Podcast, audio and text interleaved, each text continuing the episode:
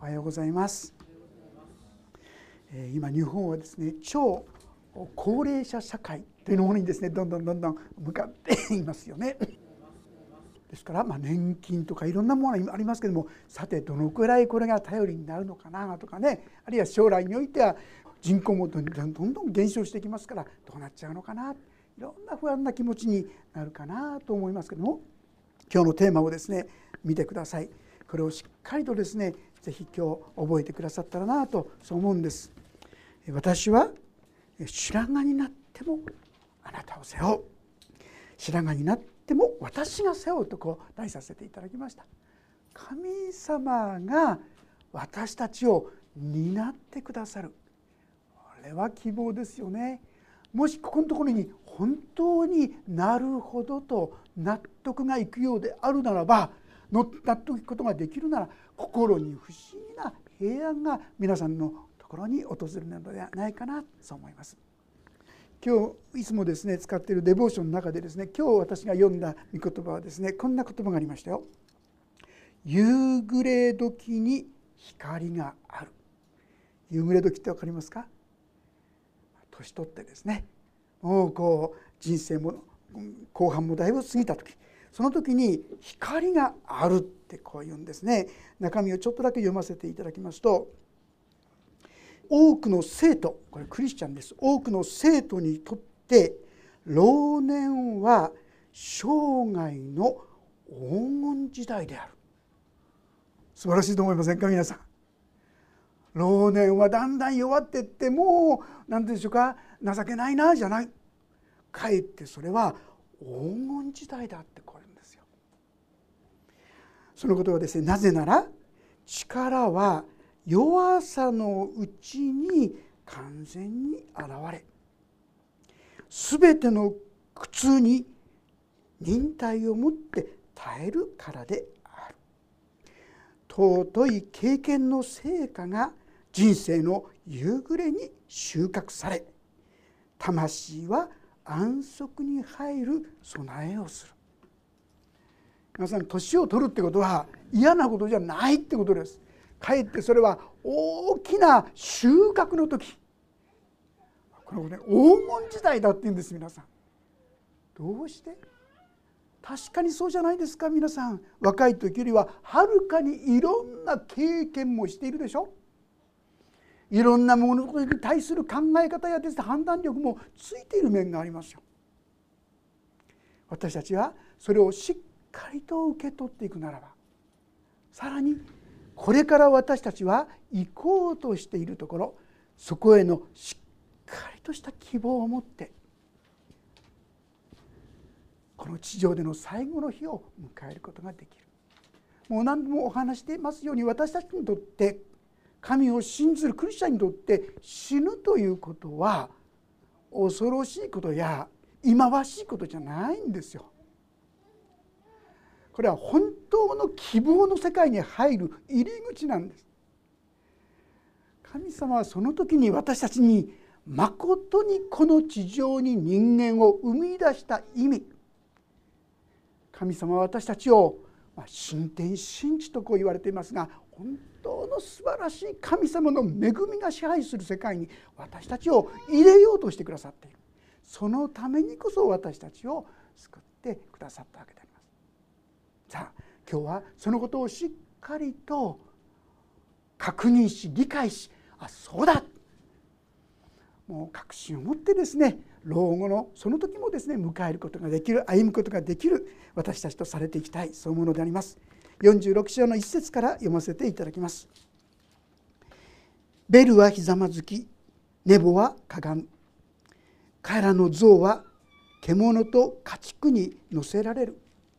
あなた方の荷物は疲れた動物の重荷となって運ばれる。彼らは共に鏡ひざまずく。重荷を解くこともできず自分自身も囚われの身となっていく。まあ、あの聖書はですねこの前後関係をよく読みながら理解していかないととんでもないそういう理解になってしまいますね。この箇所はこの全体の流れの中で誠の神とそして本物の神あごめんなさい誠の神と本物じゃない神ですね要するに偶像の神不法の神と言いましょうかその違いってものをしっかりと理解し教えようとしてくださっているわけであります。このベルとかですねネボって何かって言いますとこれはバビロンの国の守り神と言いましょうか。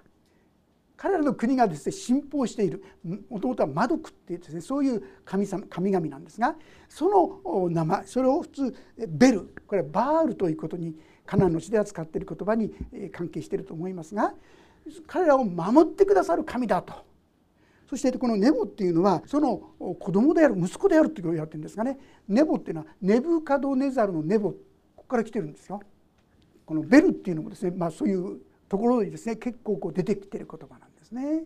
要するにそういう偶像の神々それは彼らの像は獣と家畜に乗せられるあなた方の荷物は疲れた動物の重荷となって運ばれる実は当時のですね戦争戦いっていうのは何かって言いますとね国と国の戦いなんですが同時にその神々との戦いという面があるんですよ。要するにバビロンの国が祀っている神々それがベルとかネボとか言われているものです。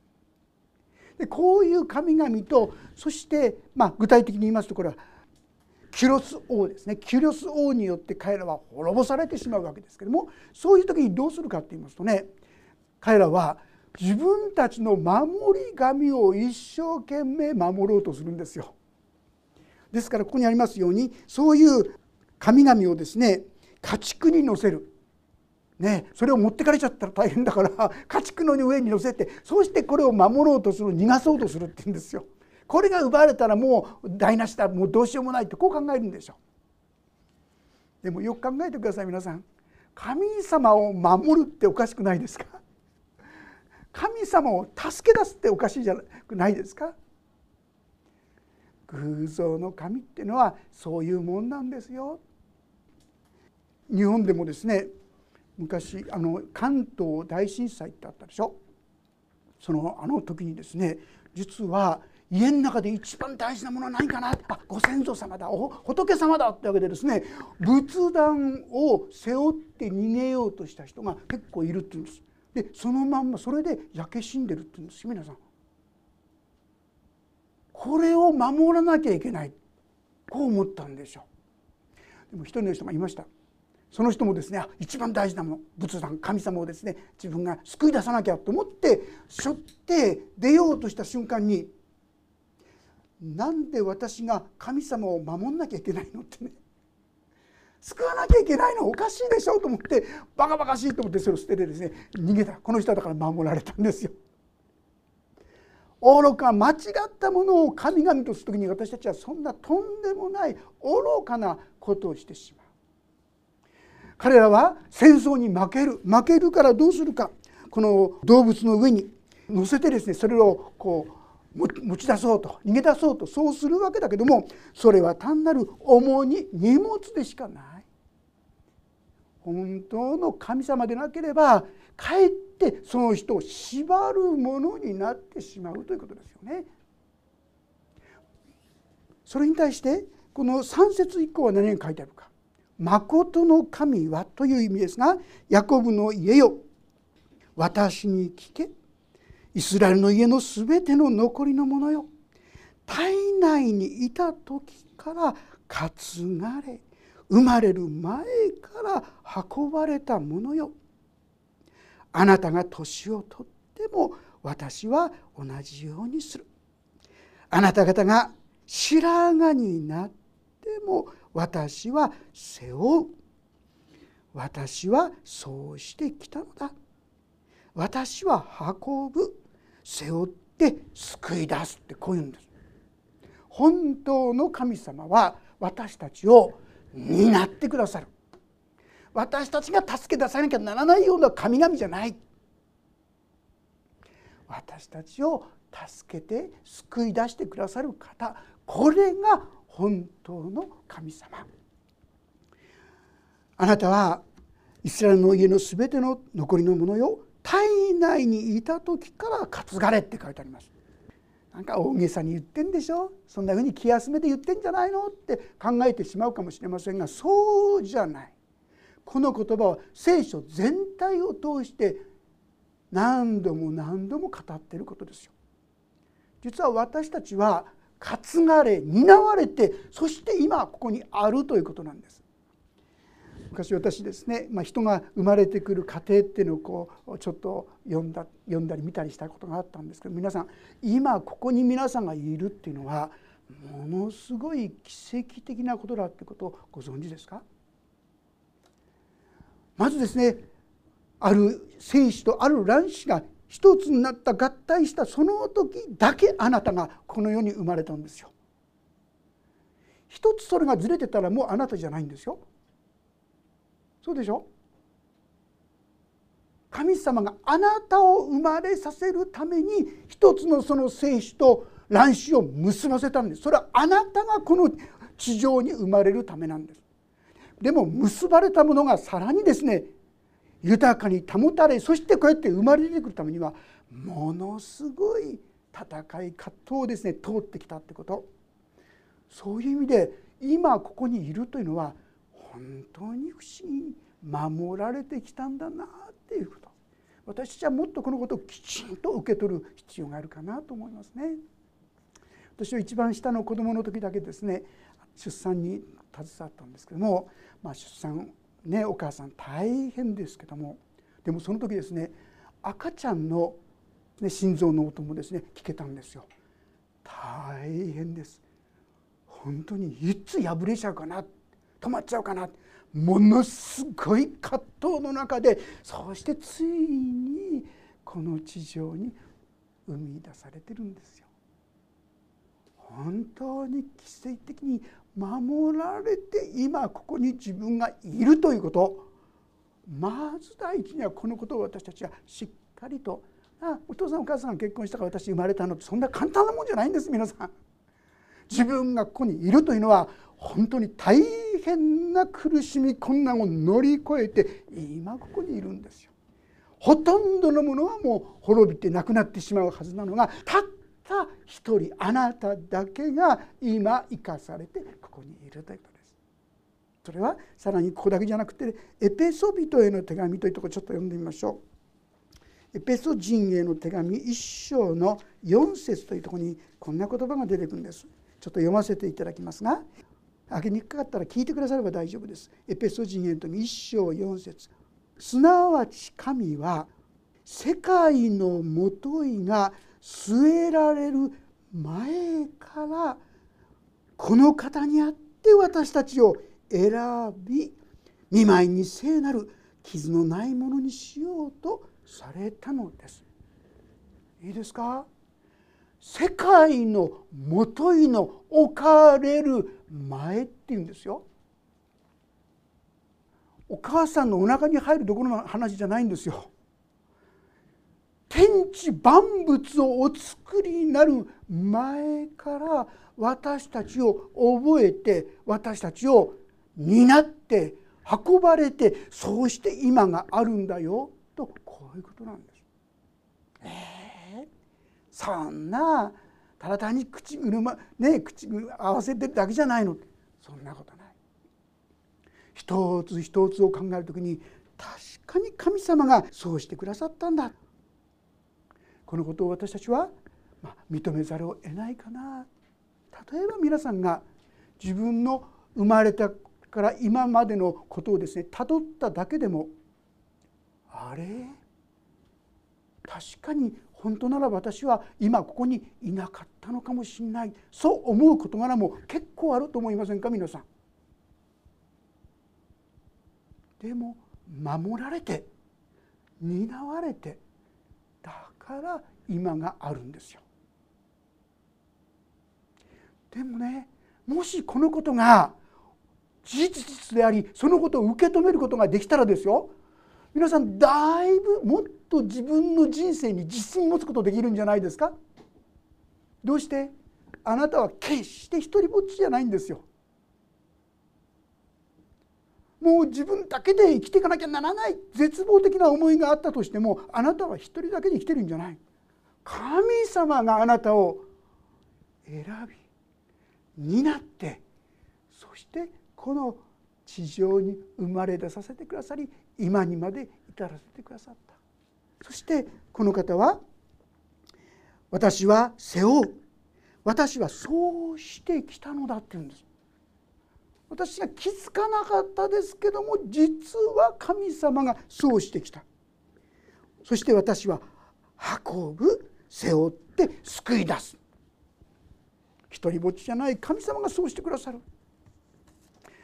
ネボの神様偶像の神様違法人の神様っていうのは救い出さなきゃ助けられない神様神々ですけども私たちの神様は私たちを担ってくださる方皮肉でしょ本当の神じゃないものは助け出す人間が助けなきゃ助けならないような神々。まことの神様は私たちを担ってくださる背負ってくださる。これがまことの神様。そして担ってくださるんだったらば今あなたがどんな環境であれどんな状況であれあなたは一人じゃないんですよ。これからもずっと共にいてくださるんですね。今日はあの足跡っていうですねこれはですねマーガレット・パワーズって人が作った詩の詩から取られた歌なんですね。でこの方はですね実は人を殺めたことがある方と結婚する？神様に会って導かれた時にとっても不安だったんですよ。で神様に祈った時に神様は共にいるとそういう約束をくださっていたんですがそういう中で彼女の作った歌をちょっと聞いてください。あるよ私は夢を見た。私は主と共に渚を歩いていた暗い夜空にこれまでの私の人生が映し出された。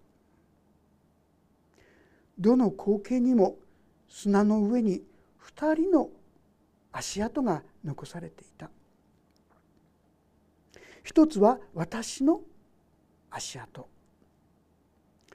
もう一つは主の足跡であった。これまでの人生の最後の光景が映し出された時私は砂の上の足跡に目を留めた。そこには一つの足跡しかなかった。私の人生で一番つらく悲しい時だった。このことがいつも私の心を乱していたので私はその悩みについて主にお尋ねした「主よ私があなたに従うと決心した時あなたは全ての道において私と共に歩み私と語り合ってくださると約束されました。それなのに私の人生の一番つらい時。一人の足跡がなかったのです。一番あなたを必要とした時にあなたがなぜ私を捨てられたのか私には分かりません。主はささやかれた。私の大切な子よ。私はあなたを愛している。あなたを決して捨てたりはしない。ましてや苦しみや試みの時に足跡が一つだった時私はあなたを背負って歩いていた。私たちも同じことを思う時があるんじゃないかと思います。神様私はあなたと共にいるって言ってるけど一緒じゃないじゃないか。あの苦しい時に何にも答えてくれなかったでしょこの時にはますますひどいなと思う状態じゃなかったですか。なんでこの苦しい時苦しみの時にあなたは助けてくれなかったんですか。でも神様が言われたのはあの足跡は誰の足跡だと思っていますか？あなたはあの時にもはや歩くことができなかったんだよ。だから私があなたを背負った。その足跡一人分の足跡しかなかったんだよ。神様はある意味であなたにそう言ってくださっている。それが今日のこの箇所の意味です。神様はどんな時でもあなたと共にいる。イエス・キリストを自分の罪からの救い主。人生の主と信じた人にはどんな時でも私はあなたと一緒だよ。私があなたを守るんだ。こう言ってくださっているんです。このことをこの朝しっかりと共に受け止めていきたいと思います。さあこのことをですねもっと分かりやすい御言葉ちょっと開けたいと思いますがマタイの福音書11章。マタイの福音書新約聖書ですね。11章の28節のお言葉をご一緒に読んでみたいと思います。マタイ11章。28節よろしいでしょうか？それではお読みしましょう。3はい「すべて疲れた人重荷を負っている人は私のもとに来なさい」「私があなた方を休ませてあげます」皆さんここに条件がついてますか？立派に神を信じ神に従ったらと言ってないんですよ。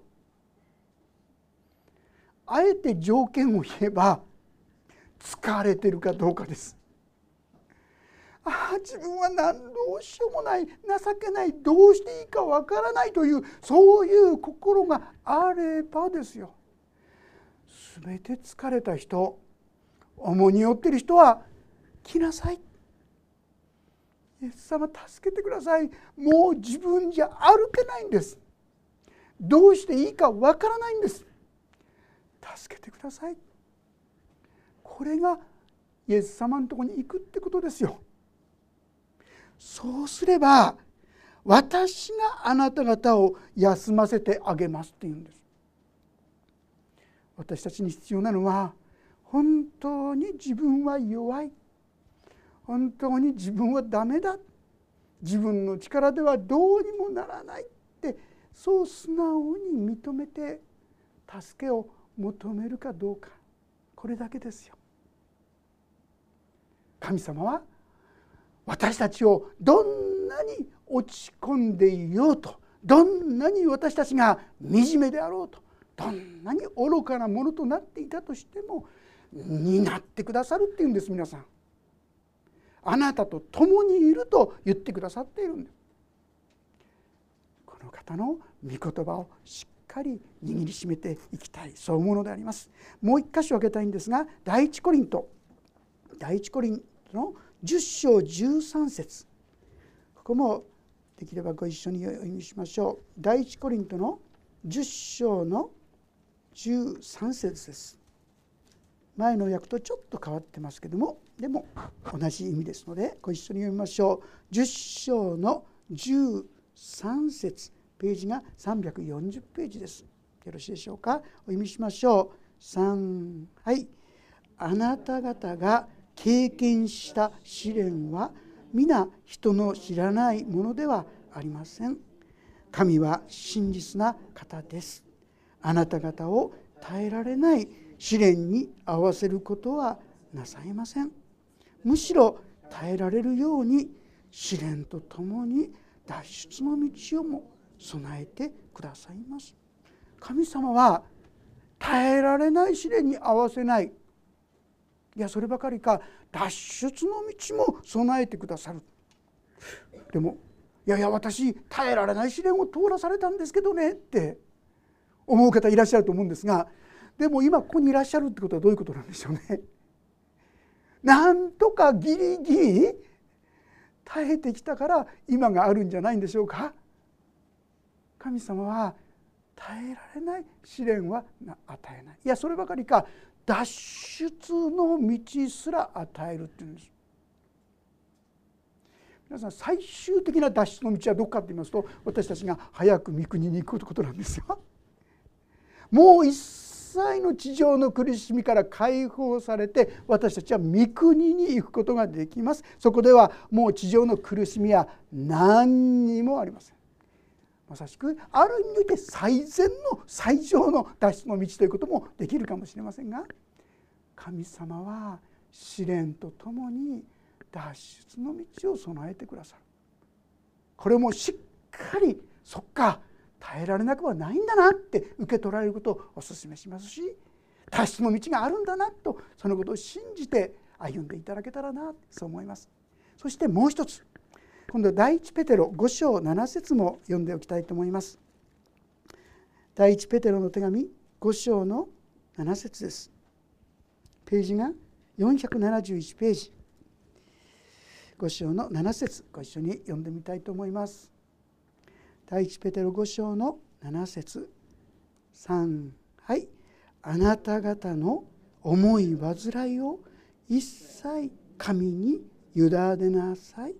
神があなた方のことを心配してくださるからです。どうしようどうしようどうしたらいいんだろうかなってもし皆さんが考えるようだったらそのことはもはや考えることをやめることをお勧めします。どうして？それは重い煩いですからそれは聖書は委ねなさいって言ってるんです。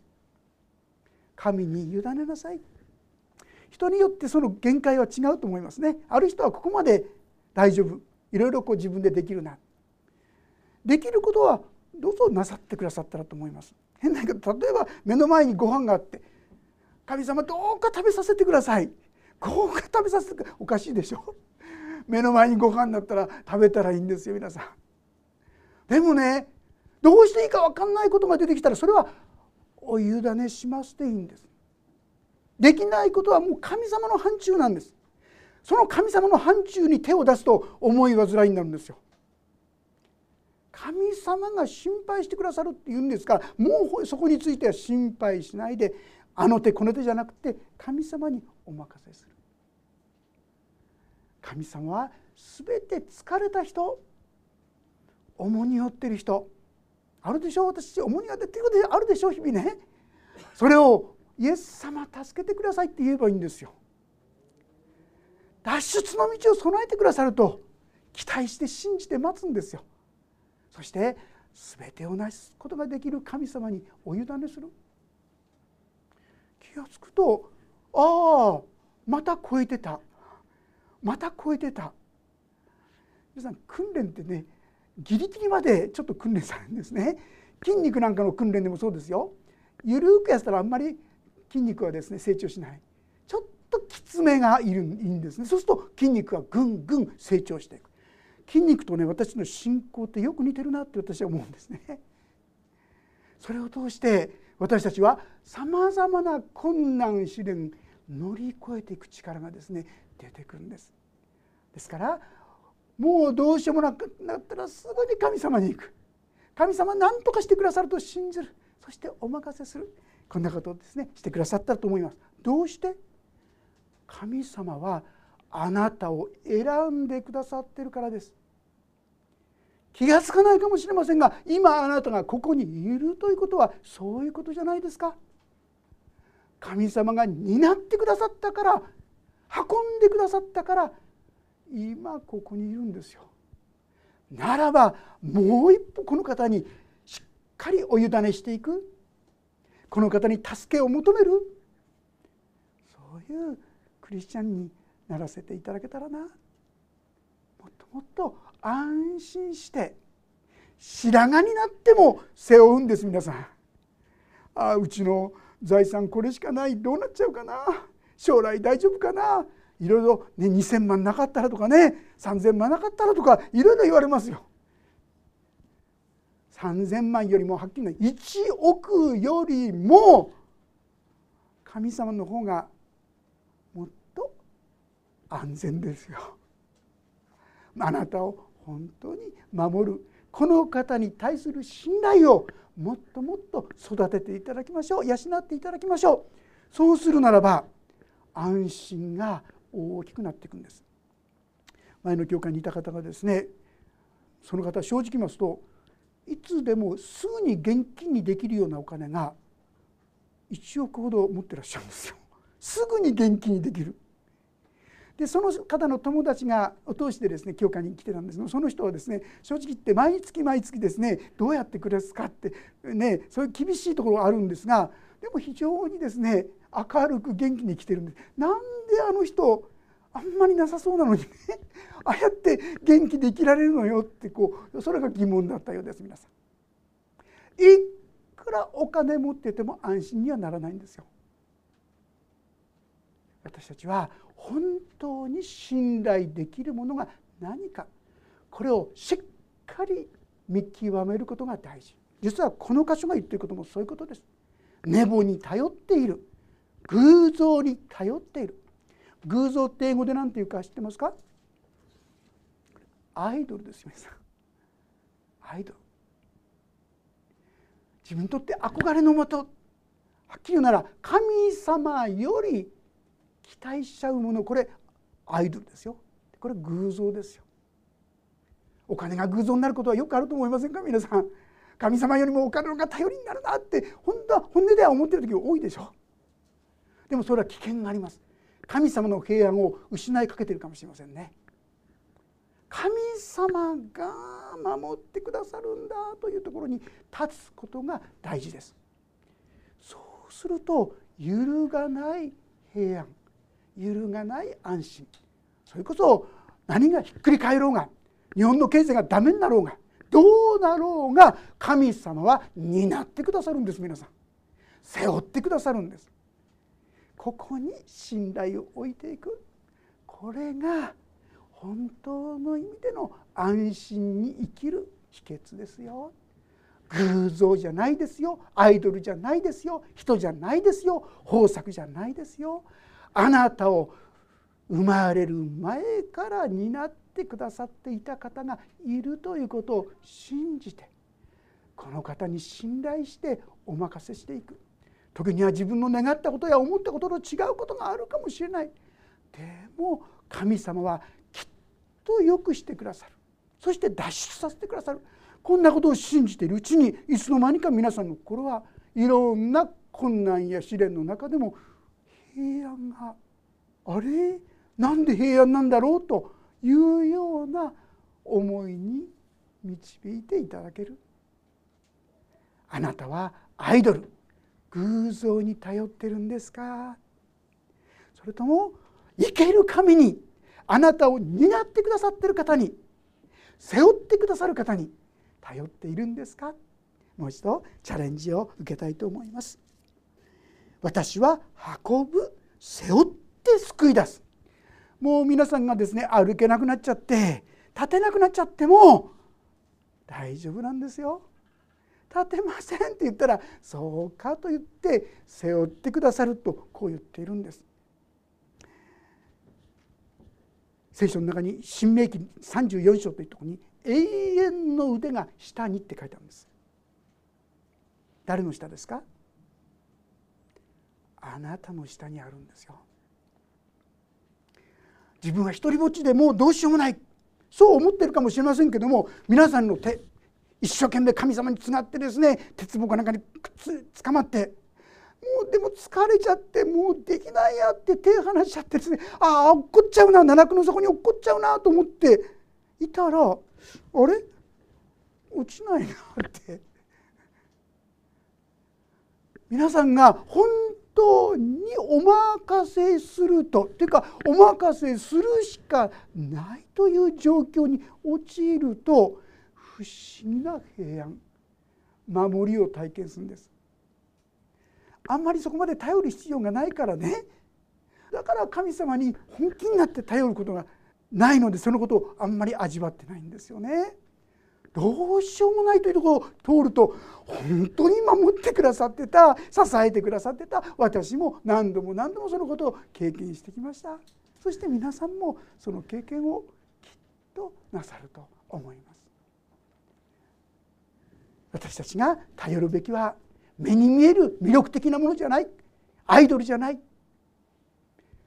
あなたを担ってくださる神だ。忘れないでください。ご説に行きます。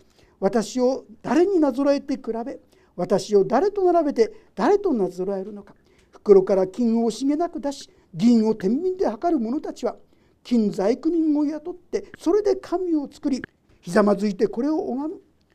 彼らはこれを肩に担いで運びそれがあったところに安置するとそれはそこに立ったままである。これはあなたの場所これはその場所から動かない。これに叫んでも答えず苦しみから救ってもくれない。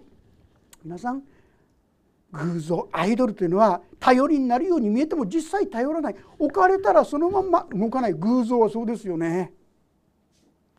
でもこれがそういうものじゃない人であったとしても物であったとしても動くようでも実際には何にも変わらない。皆さんの不安は恐れは同じだ。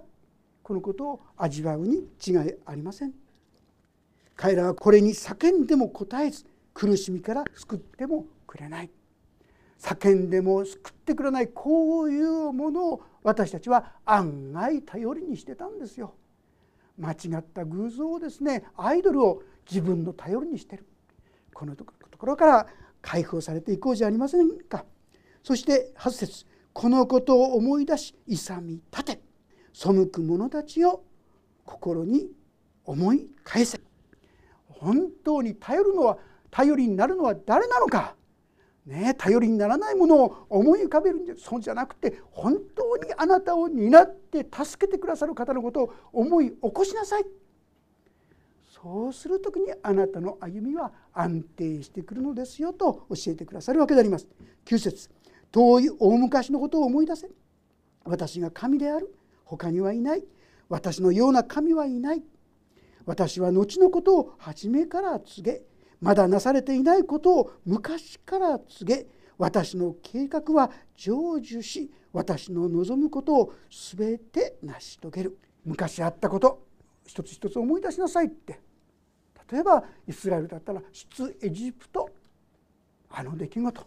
本当に海をですね真っ二つに分けて後ろからエジプト軍が追ってくる中で海が真っ二つに分かれてそれで乾いた地をイスラエルの民がですね向こうの岸にカナンの地に行くことができた。あるいはバビロン捕囚はどうでしょうか？バブルに捕まり行きましたけどもしかし彼らはもう一度戻されると予言されました。あるいはイスラエル民は全世界に散らされてしまうよと語りましたでも世の終わりにはもう一度そのイスラエルの民を元あった地に戻すとも言っていますこれを私たちが見るのは見ることができない今から約70年ほど1948年ですよそれまではイスラエルの国はまだなかったんですよ。神が言われたことは全部その通りになるんです。ここにあるように私は後のことを初めから告げ。まだなされていないことを昔から告げ。私の計画は成就し私の望むことを全て成し遂げる。実は聖書の中には人間の歴史の全てが記されているんです。神は人間を作った時人間を本当の意味で幸せにしようとしました。でもそのためには神と共に歩まなければならないんですが人間アダムとエバはどうしましたか？その神を捨てて自分の力自分の道を歩み始めてしまった。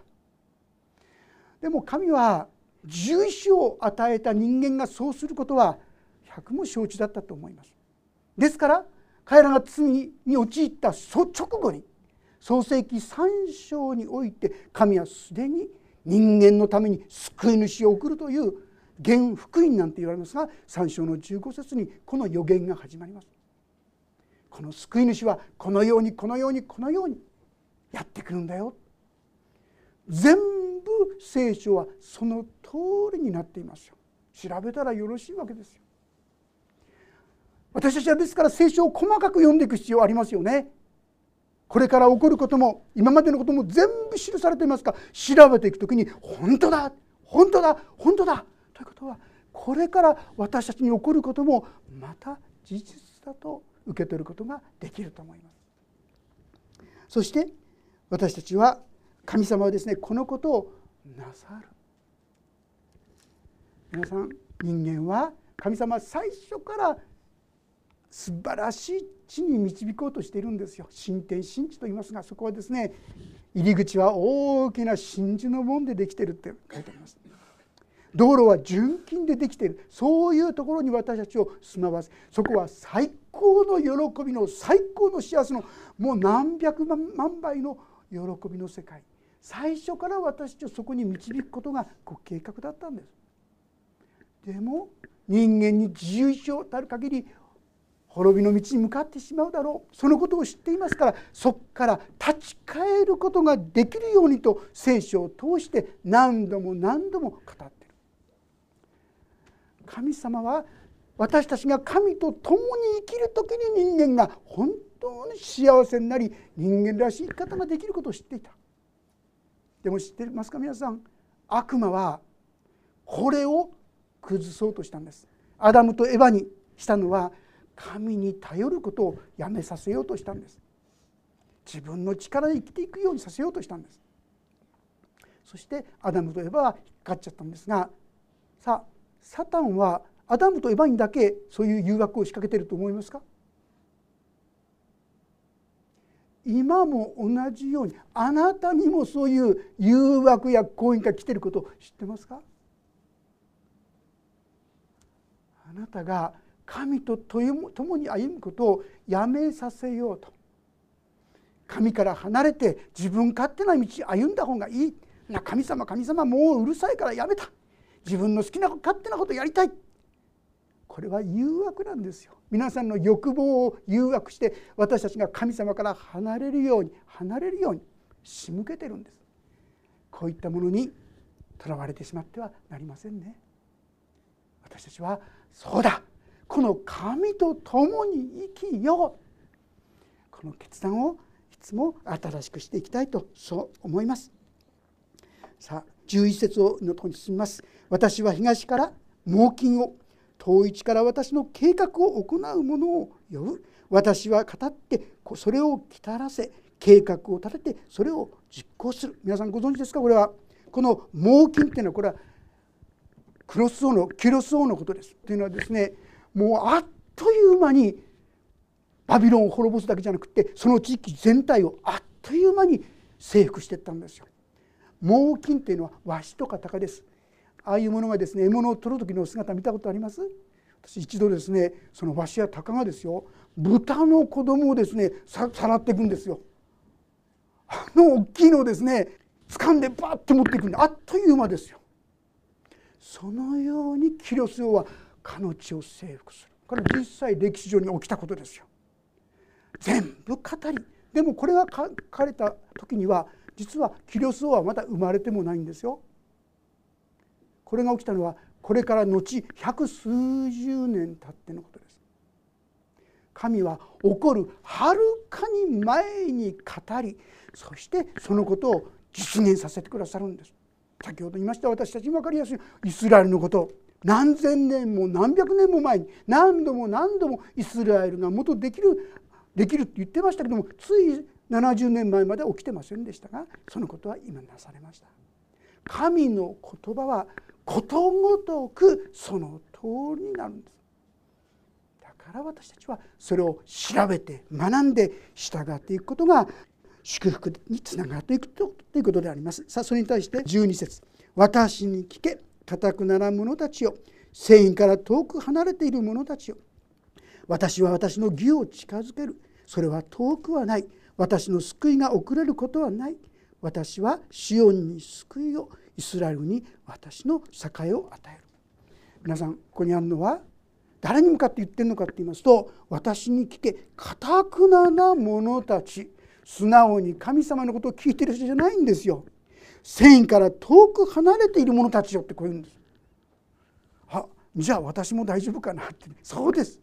もし皆さんがイエス・キリストを本当に救い主と信じているならたとえ皆さんが今どういう状況であれ神様はそこから私たちを救い出してくださるんです。ここにはですね私は私の義を近づけるって書いてあります私たちが神様の義に近づくことは正直言ってできないんですよ汚れた私たちは弱くて神様の素晴らしさに近づくことできない。だから神ご自身が近づいてくださった。あの宝刀息子の話をちょっと思い出してくださったりですね。彼は好き勝手にお父さんから寝台財産くれっつってそれもらって湯水のように使って遊んで何にもなくなっちゃって食べるものもなくなっちゃって。あああと雇い人だって植えることはなかったのに俺が息子の俺が何ということだ。彼は思い返して帰ろうとした躊躇しながら帰ったかもしれませんけどもまだまだ遠く離れていた時にお父さんの方から近づいたんですよ。そして彼がですね私は罪を犯したどうのこうのいう時にいやいやもうこの人のためにですね着物を靴を持ってきなさいってこう言うんですよ。神があなたに近づいてくださるんです。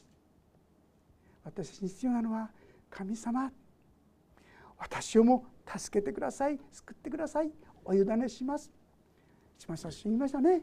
全て疲れた人重荷を負っている人は私のところに来なさい。あるいは全ての脱出を備えてくださるんだ。全てのことをお任せすればいいんだ。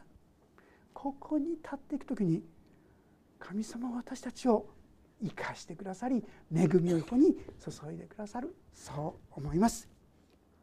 神様は実は私たちが気が付きませんでしたけども今までもそうしてくださっていたっていうんです。